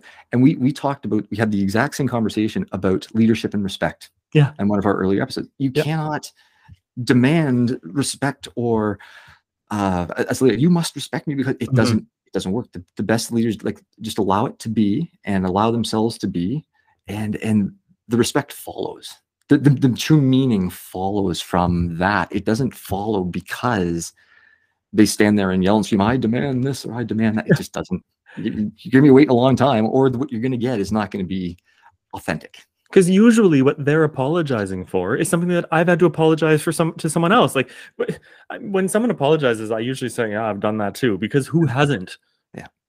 Unless it's like murder, unless it's something like unless it's something extreme. But most of the things, if people have ever apologized to me, which is lovely, thank you. It, most of the things people have apologized to me for, I've probably done to someone else, either consciously or unconsciously done to someone else. So, like, who who am I mm. to judge someone else's mistakes as if I've never made them.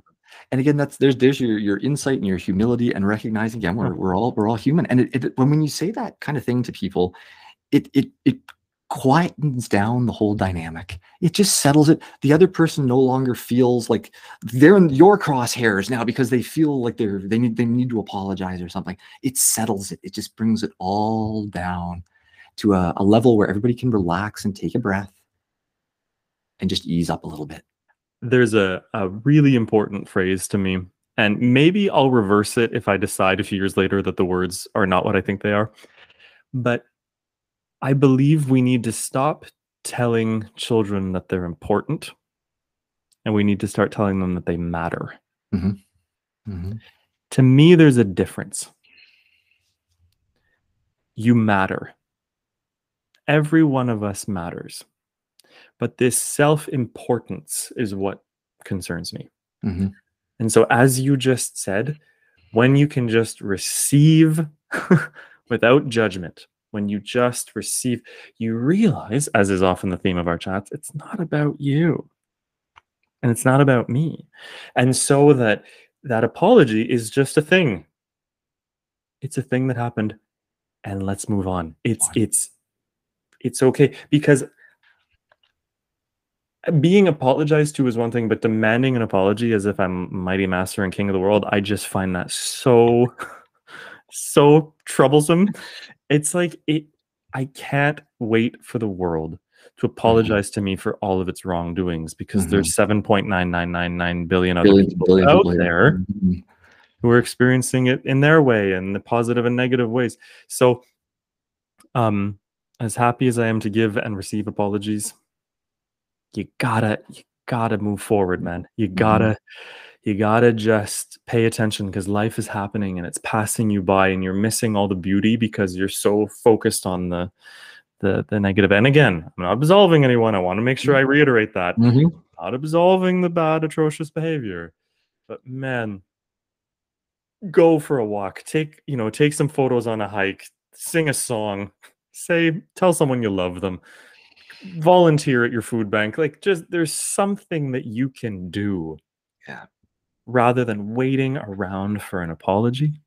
That might never that might come. never come there it is. Never come. No i i hear you it's i think those are just wise words. Mm, I, I, think it's great. I think there's there's so much in there that um, we can all just take away from and, and reflect on. If i had to be bullied the way i was there had to be a lesson. That's one of the things that's most important to me. Mm-hmm. I had to go through what I went through. Darn it, there was going to be something positive that came out. Mm-hmm. And I have to pass on the wisdom instead of the woe because otherwise it would make thinking about the bullying miserable. And I wouldn't be alive today. So I really there. wouldn't. I wouldn't. It would just be yeah. So recognizing that, you know, like I'm I'm not qualified to offer you know professional mental yeah. health advice uh, yeah i have a psychology degree but i'm i'm not in the position of of doing that and certainly not on a podcast what what would you say that listeners can take away today and do or do or think if they have or are experiencing bullying or some kind of conflict what like what mental thoughts can they apply mm-hmm. to help to help their make things better for themselves or their friends or a family member whoever is experiencing this kind of abuse mm-hmm. yeah no uh, similarly to you i always feel the need to say i am not giving medical advice i am not even giving licensed psychotherapeutic advice either mm-hmm. You're speaking as a um, woman who's been through the trenches and has come out the other side uh, through a lot of hard work yeah. and, and effort. Can only sort of share what I've experienced, right? Mm-hmm, what I've mm-hmm. gone through. Mm-hmm. What I would say, first of all, legitimately, as I said a minute ago, is that you do matter. Mm-hmm. We need you here. Mm-hmm. You do matter. Yeah. And how you're feeling about it matters too. Great. It point. is real. Thank you. Thank you for saying that because I think we diminish in this world. We diminish how people feel, particularly uh, with often with children, uh, often with men. Oh, we s- 100%. we still diminish a lot of at least in our culture i should also add that dynamic too it's uh we we, ignore it we diminish it we put it down and that is a, a very harmful thing to do And I know I know that it's hard because I got to the darkest of places. mm-hmm. The darkest of suicide attempts and and you know I I've been there, man. I and it's hard. And I also want to acknowledge how hard it is when people ask so passively, "How are you?" mm-hmm. in these polite North American niceties that we do. Yeah. Answering how are you is one of the hardest questions you could ever answer when you're not in a good place. great point It's so hard because you're what are you supposed to say? Fine, good. Because if you say anything else, people are going. I didn't actually want to know. I'm sorry. I'm, I'm trying to go to. I have to go to the. that's right people don't really want to know hear hear the truth of what's going on They just want a good. How are you? Good. Thanks. See you later. You know, it's just. Um, so not only do you matter, and not only is it real, I also know that you don't always have an answer. Can't even explain it, right? Even when people well-meaningly ask you, "What's been going on? How are you doing? Tell me about that." You can't always even say, you can't always verbalize it. It doesn't always have to have words. Hmm. So that's why it's more it's not a flippant validation it's a legitimate validation of the fact that you're not always feeling okay and i'd be amazed if you did always feel okay if you were being bullied the way i was i can't Mhm. imagine yeah i can't imagine feeling good about that um and that's what it is for me. It's not, oh, excuse me making noise here. Um it's not about it's it's not about always trying to feel good. Because that's not how life works unfortunately. Mhm. it's it's that you're wondering if you're listening to this right now you're wondering when is it going to change? I can tell you it, for me it didn't change for about 16 years so sometimes it takes a long time. Long time and you're wondering when the win is going to come. Right. And all i can do is say i'm living proof that it Mhm. does come. Just come. I'm glad. I'm, I'm, I'm glad i'm glad so Nice. glad that it did. And that you we need you around. We need you to stick around. Yep. because you might not realize that your dream isn't realized yet but the world will realize the dream that you're trying to realize. It will So we need you Mhm. and so if you're struggling with it hi Mm. nice to nice to meet you been there Mhm. and still am. I mean, my goodness, is it ever fully over? Are we, are we ever fully nailing it? Nailed it. You know, no. As I said, rehearsal. Every day is a rehearsal, Rehearsal, for me, of, yeah. a rehearsal of of life, Mhm. and that's that's probably the advice I would give, because that's that's all I can give, because Mhm. that's what I've lived and Mhm. I've experienced, and just know that it's all right not to be all right. As they say, it's okay not to be okay because that's that's the human experience. that's it and that the time even the most patient people and i am the most patient person in the world but i have had moments even as the most patient person in the world where you get impatient Mhm. Wondering when is the win going to come? Yes. We don't know all the time. No. We don't in- know all the time. and in a world where we, things are moving faster and faster all the time we, we Hello. expect that, it, expect that it does. And it just uh, it just doesn't. Just doesn't. But there are people who love you. Mhm. there are people you don't know that they love you. Mhm. you haven't met them yet that's a that, that's a fantastic thought i think um and i can't wait for you to meet them yes That's what I want for you. I want yes. I want you to meet them. Yeah. And you will meet them. and and And sometimes they'll be your family members. Yep. Uh, Sometimes that's- they'll be a different version of your family. interesting Sometimes you haven't met the version of your mom or your dad or whoever that can love you. hmm Sometimes the person you haven't met yet, you know you've met them, quote unquote, you've met them. encountered them yeah. You have you've encountered them. You've interacted with them. You just haven't met them at a So place where they can love you. seeing who they really are and what they can really be like. Because often their lack of love for you, as we've said today, is not your fault. Yeah. That's a their trauma thing. That's a them thing. Mhm. so whether it's the same person who's just a new and better version of themselves, I can't wait for you to meet them. Or if it's someone literally that you've never even interacted with, I can't wait for you to meet them either. Wow. So stay with us because we and I I'd love to meet you. I know that much. I'm just one dude, but hey, if it helps, I'd love to meet you. That's awesome. That's great. Wow. Wow. Well, th- thank you for that. That um, th- this this has been a big, big, deep conversation today. Uh, I, appreciate, I appreciate you sharing your experiences and thoughts so much. Um, Thank you. I'm just looking at our, our time here. Mhm. Do, do you have time for uh, just a, a couple of other follow up questions today Sure. about your um, your your mentors uh, Hmm. who, who helped you on your path, off your path, getting Hmm. back onto that path again? Uh, and and by mentors, I'm also including um, you know people, obviously, maybe family, maybe friends, others, uh, books, movies that you've we- we've talked before. You're you're a movies guy, and you've said you've got lots uh, lots of wisdom that's come from from from movies. Mm-hmm. I thankfully have mentioned several of them in several of our podcasts. Yes, uh, yeah, there's, a, there's, a, there's a theme. See that's here. yeah, there's a very, you know, and it's so funny, Adam. Speaking of ego, my ego struggles with the word spirituality because spirituality has this very nebulous and sometimes very judged sense because there's been a lot of revelations about some spiritual gurus who were doing some things that were not so good and selling some Mhm. not very scientific things and you know so Mhm. um but in all of the positive aspects of it my spiritual and physical phys- uh, philosophical excuse me readings and movies were important because you know it's true i mentioned i'm not much of a book guy Mhm. i should clarify i'm not a fiction guy Okay. much more of a nonfiction guy Mhm. and unfortunately the books that have been relegated to self-help and that also has a pejorative to it Mhm. I'm sorry, those were helpful. Mhm. those were very helpful for me.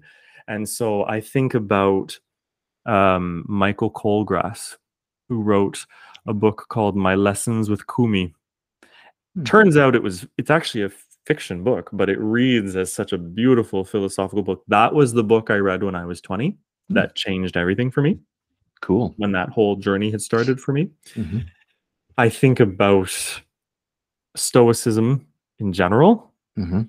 no no one particular purveyor of it but just stoicism as a philosophy Mhm.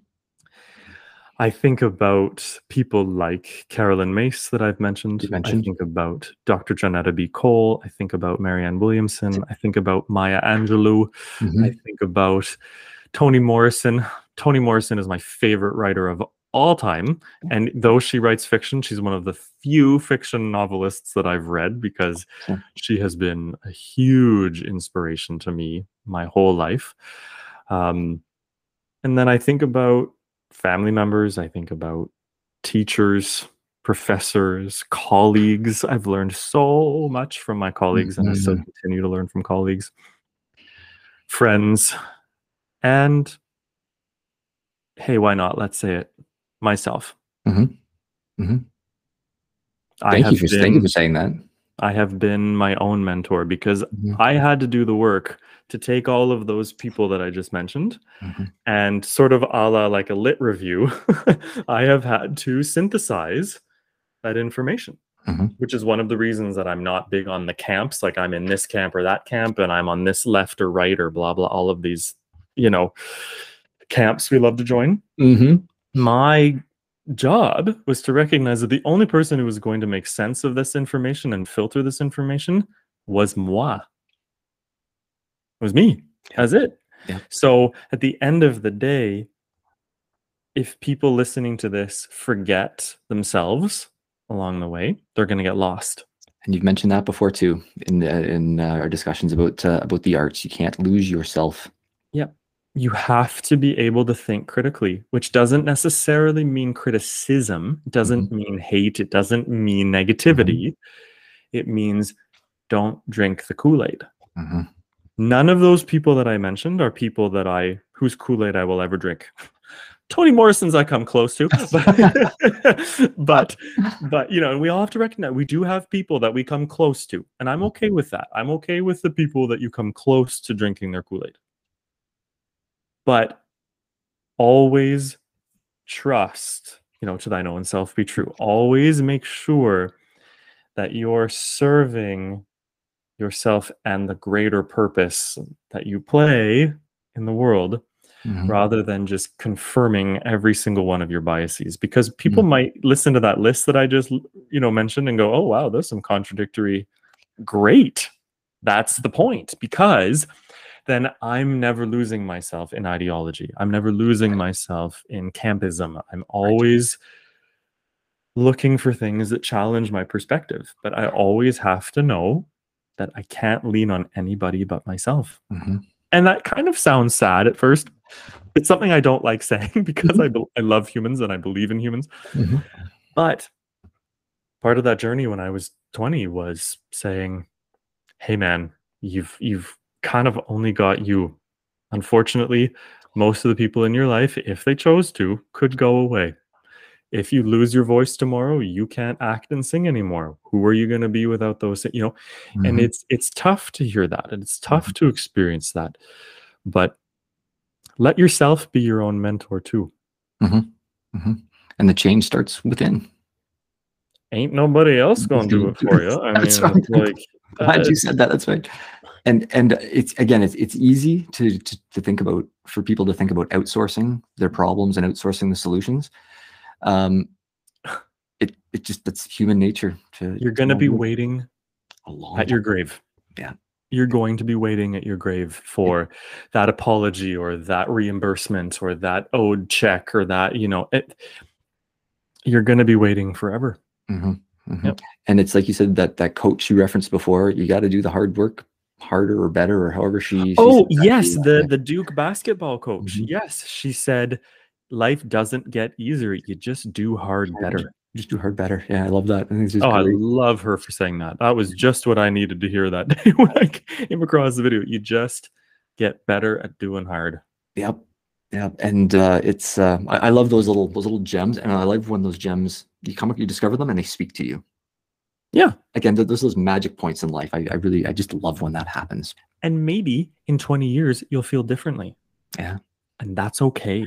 It's and that that's that's another great message. Like allow allow there be to be this space for for growth and change, and um, you know, take some joy in the lack of perfection. It's okay. Yeah, that's why when I hear people saying, oh, "Did you hear that in 2001 she said this?" Yeah, that was 21 years ago. Like, Go- I hope she's changed. Yeah. Mhm.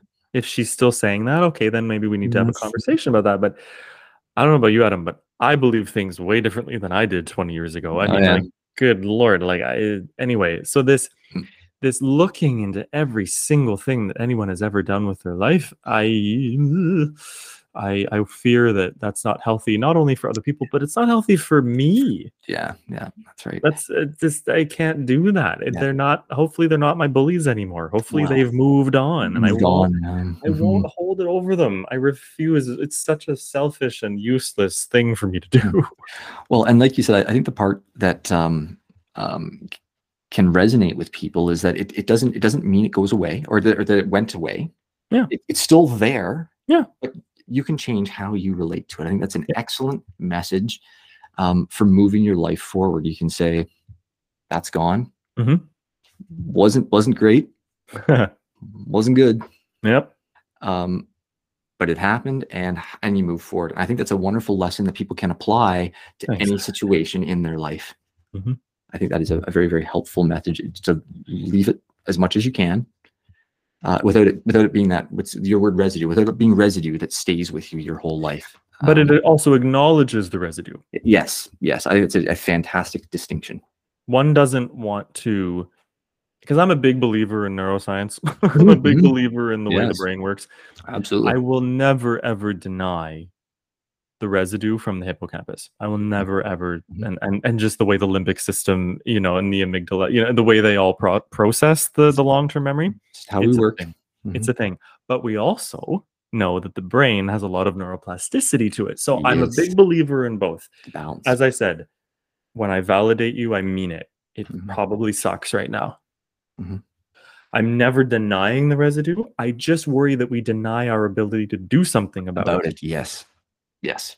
So it's both for me. I Mhm. want to. I don't want to use just the worst parts of the brain. Mhm. I want to use the good parts of the brain. We were given this prefrontal cortex for a reason. Reason. That's right. We were given that pro- that processing center, that executive functioning, for a reason, and we certainly think we're better than the animals for it. So let's use it, Mhm. Yes. right? I mean, we love to remind, remind ourselves. we love just to supplant the animals. So let's earn the you know let's earn Something right. the title, right?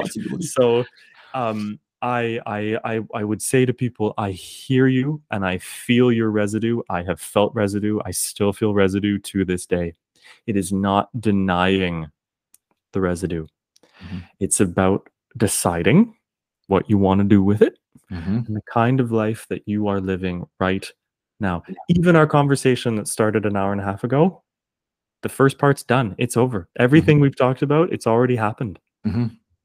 we're moving forward Moving forward. And what a conversation we move forward through today. This was wonderful. I did not know I was going to go this far, but here I am. So uh, thank you for allowing me to share. Oh, I'm I'm thank you for for your candor and Sure. uh, and your openness. Um, Pleasure. I've again learned so much ab- about you, and Sure. uh, I've got you. You've given me so many things to take away and, and think about Thank you. uh, for life, and I, I hope so for our, our listeners too. hmm Uh, it's obviously a very difficult uh, topic for you, um, but I think I, I, I just admire how you've taken that and you've turned it into uh, this this message of like goodness and learning and growth that you're you're constantly putting out to the world. I just think that is uh, such an admirable quality. So keep, Thank you. Please keep doing that for for me and for everybody else you're helping. for Well, your and for yourself and I for am yourself too. really good at having no idea what I'm doing. So I'll never stop doing that because I'm really good at it. wonderful.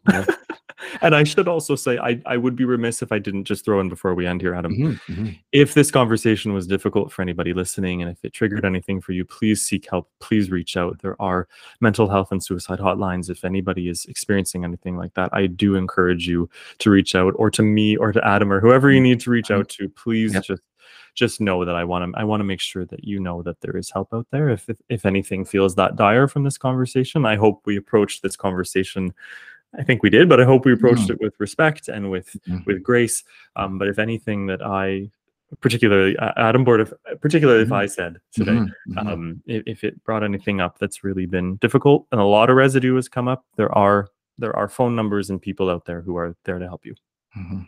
Thank you for thank you for adding that. I appreciate that. That's uh, that's that's great. Yeah. it's great. Um, this has been a, a again a wide ranging, very in depth conversation. I'm so glad we had it. Uh, thank you for everything you shared today. Um, I hope we can do another chat again soon sure if you're if you're still up for it. Um, and uh, which I I'm just having fun doing this. I think again we've got so many things we can keep talking about. feels like we're just recording a conversation with friends which is the best kind of podcast It is. It's great. Oh, it's just it's been so much fun. So thank you again for your time today, Mark. Really appreciate that, and thank you to our listeners. Uh, we appreciate having you here with us on this show. Please send in any questions or comments that you have or suggestions um, uh, that you'd like Mark, Mark and I to talk about, or you'd like uh, Danielle and I to talk about on other episodes. You can contact us on social media or through the Anchor.fm app. You can send us voice messages directly uh, that we can we can either integrate directly or just take the question and uh, and you can use it in our show. Um, Mark's social media information is in our descriptions. We'll keep um, keep that there, and we'll be having social media posts come out shortly about this episode. And uh, so, once again, thanks for listening today, and uh, we hope that you have a wonderful day wherever you are. thanks adam Bye for now.